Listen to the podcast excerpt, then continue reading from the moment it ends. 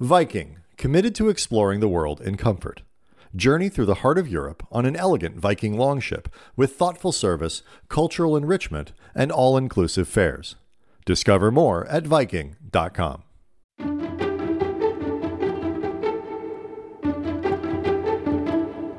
Hey, it's Veronica Dagher, the host of the Wall Street Journal Secrets of Wealthy Women, the podcast where women share how they tackle career, money, and the world. Today, we're checking in with Emily Ramshaw, co founder and CEO of The 19th, a nonprofit media company focused on covering women and U.S. politics. Its name is a nod to the 19th Amendment, which gave many women the right to vote. We last spoke with Emily in March right before the 19th was about to launch, and right before the pandemic shut down large parts of the U.S. Emily's back to tell us how things are going at the 19th and how the events of the past few months have shifted their focus.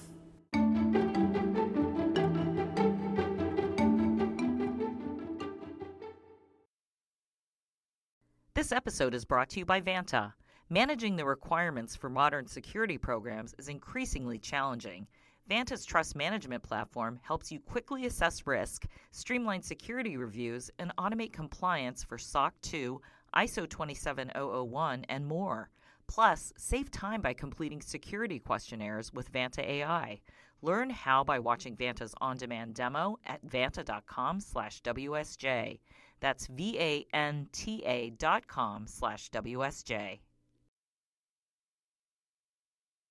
Welcome back, Emily.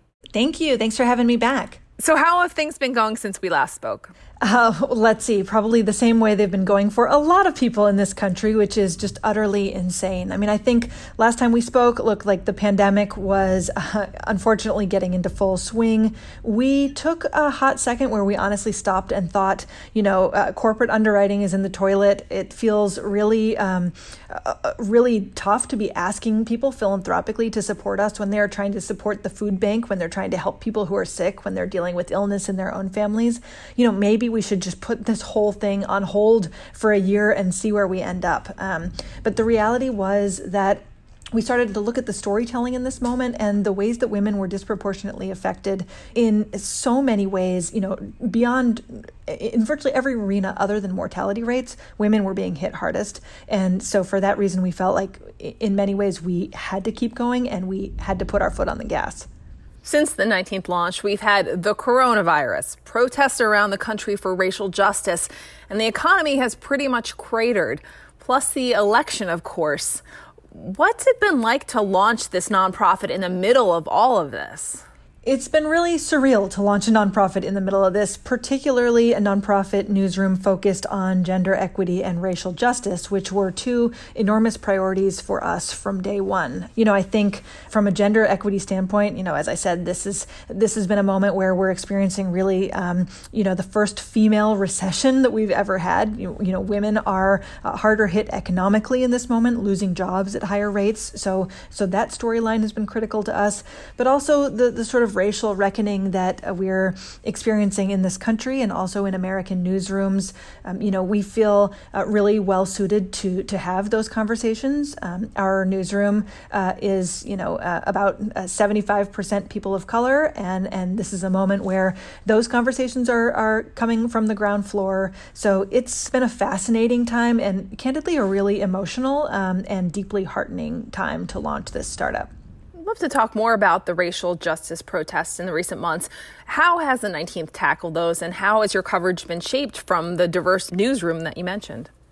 you know this is this is very personal for a lot of people on our team and i am grateful that we work in a place where our colleagues can bring their full selves uh, to the conversation to the storytelling um, i think we were uh, you know the national news outlet that first identified the Breonna Taylor case, that first wrote sort of uh, on a national stage about Breonna Taylor, and that I think in many ways spurred uh, this a viral story and really critical national conversation around, you know, say her name and the role of black women who are being killed by police. Um, uh, you know, this has just been an incredibly important storyline for us you know, beyond the sort of conversations around racial justice in this country, we're experiencing uh, a, a, historic election and an election where the uh, voices of women of color are extraordinarily important in the conversation. Um, you know, and having uh, Kamala Harris at the table, a, historic um, vice presidential hopeful, has really played into our storytelling as well. So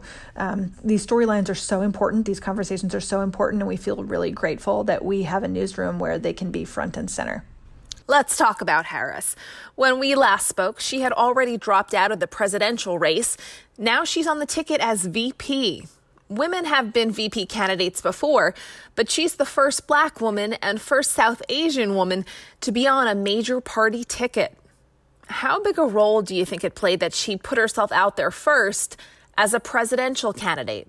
You know, I think uh, it's it's remarkable that we had so many ambitious women in the field, and ambitious is not a dirty word. I think it's a thrilling word, and I, so I think that um, obviously that plays into all of these conversations. We had a, a, a, roster of 2020 presidential candidates with more women and more women of color on the stage than we'd ever seen before. Um, you know, when you looked at the potential VP picks for Joe Biden, there were a ton of women of color on that list, um, and in many ways you know, uh, black women in, in this country uh, have been demanding it and saying that this is something that we absolutely need to see on this ticket. So those have been stories that we've been deeply covering and, and feel lucky to have the opportunity to cover. Um, and, and, this is just, uh, for so many people, uh, a really critical election cycle. Folks are, are super tuned in. Your editor at large, Errin Haynes, interviewed Senator Harris right after she was tapped by Democratic presidential hopeful Joe Biden. Let's listen to a clip. I want to ask you I mean, did you feel that Joe Biden needed to choose a Black woman or a woman of color as his running mate? And is that something that you talked to him about at any, at any point in this process? Well, let's, let's, let's sit back and think about this. Joe Biden had the audacity to choose a black woman to be his running mate. How incredible is that? And what a statement that is about Joe Biden that he decided that he was going to do that thing that was about breaking one of the most substantial barriers that has existed in our country, and that he made that decision with whatever risk that brings. What did it feel like to land that big interview? Boy, uh, really serendipitous. It's interesting. We already had Kamala Harris on the agenda for our 19th Represents conference, our, our sort of first, our inaugural summit. Um, and we already had her set on the agenda for the end of that week, for Friday. Uh, and uh, suddenly that week started to approach, and we were waiting to hear who Joe Biden was going to pick. And there were actually a lot of women who were already scheduled to speak at our conference who were on his potential shortlist. Um, and, and so the timing worked out perfectly. You know, honestly, I was a little nervous that that she might pull out of the conversation, and or that Biden's team might say, you know, we've got bigger fish to fry right now.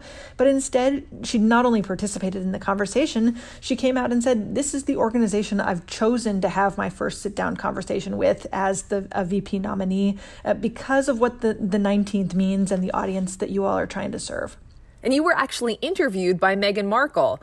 These are big interviews. What's your secret, and what does it feel like to be on the other side of the table? Boy, I don't have a secret here at all. I mean, honestly, like there were, look, we were expecting our inaugural summit was going to be in person in Philadelphia. Uh, we were hoping we'd have a thousand people in the room. Um, and at the end of the day, we ended up putting on a virtual summit, you know, making lemonade out of lemons. And we ended up having 190,000 people watch. I mean, just unbelievable. Wow. And, and, the, the Meghan Markle piece, um, you know, was totally uh, serendipitous as well. We got a, a phone call from her team team, basically saying that she um, was deeply interested in, in gender equity, in racial justice, um, and in high quality media, and she wondered if she could be part of the conversation. I, of course, quickly said I would love to interview her, and you know they they responded almost as quickly and said actually she wants to interview you. Um, and so very strange to be on that side of the conversation. Um, I tried to stick a few questions in there here and there uh, because you can't take the reporter out of me entirely. Uh, but yeah, we were really honored uh, that she chose this moment in this event um, to further make her mark. You've also had other big political names on your site Hillary Clinton, Melinda Gates, Stacey Abrams, Senator Tammy Duckworth, and more. What impact has landing those top names had on your readership? Look, I mean, I think it helped put the 19th on the map. We were a brand new fledgling news organization. Uh, you know, we, we didn't have uh, much to show for ourselves other than, you know, these extraordinary journalists who we'd recruited to come aboard our team. And those high profile interviews, what they do is draw eyeballs and expose people to the 19th. You know, uh, our extraordinary reporting at the intersection of women in the economy, women in the healthcare system, but also the extraordinary reporting of, you know, uh, the 19th has one of the only openly trans reporters in the country on our team, and they are telling extraordinary stories about the LGBTQ plus community and and the ways that the same sort of challenges that that we that women face with the patriarchy are extended to those groups and those um, underrepresented uh, folks in media. So uh, it's really exciting for us to draw these incredible names and and high profile figures into this conversation because it means that we're exposing so many more new people to our journalism. What's the biggest story of 2020 for the 19th?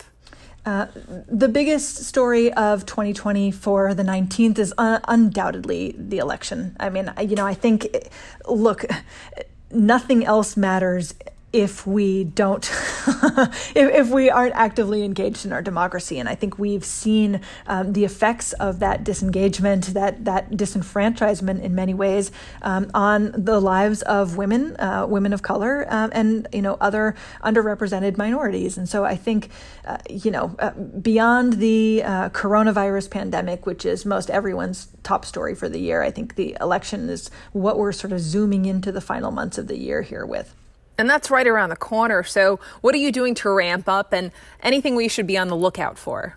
Sure. I mean, I'd just say, you know, keep a, a deep eye out for uh, the intersectionality in our reporting, for stories that, that really dive deep and sort of look at the untold stories of uh, the women's electorate in this country. Emily, it was so great to catch up. We wish you continued success. Thank you so much. Thank you for having me. If you'd like to hear more of the 19th and Emily's story, we have that full length interview from March 4th in our feed. And if you'd like to hear more stories of inspiring women, you can find us on Apple, Spotify, Google Podcasts, or your favorite audio provider. If you like us, subscribe, share us on social media, and give us a review. Our producer is Trinae Nori. Our executive producer is Kateri Jochum. Additional help from personal finance editor Bourree Lam. I'm Veronica Dagher. Thanks for listening.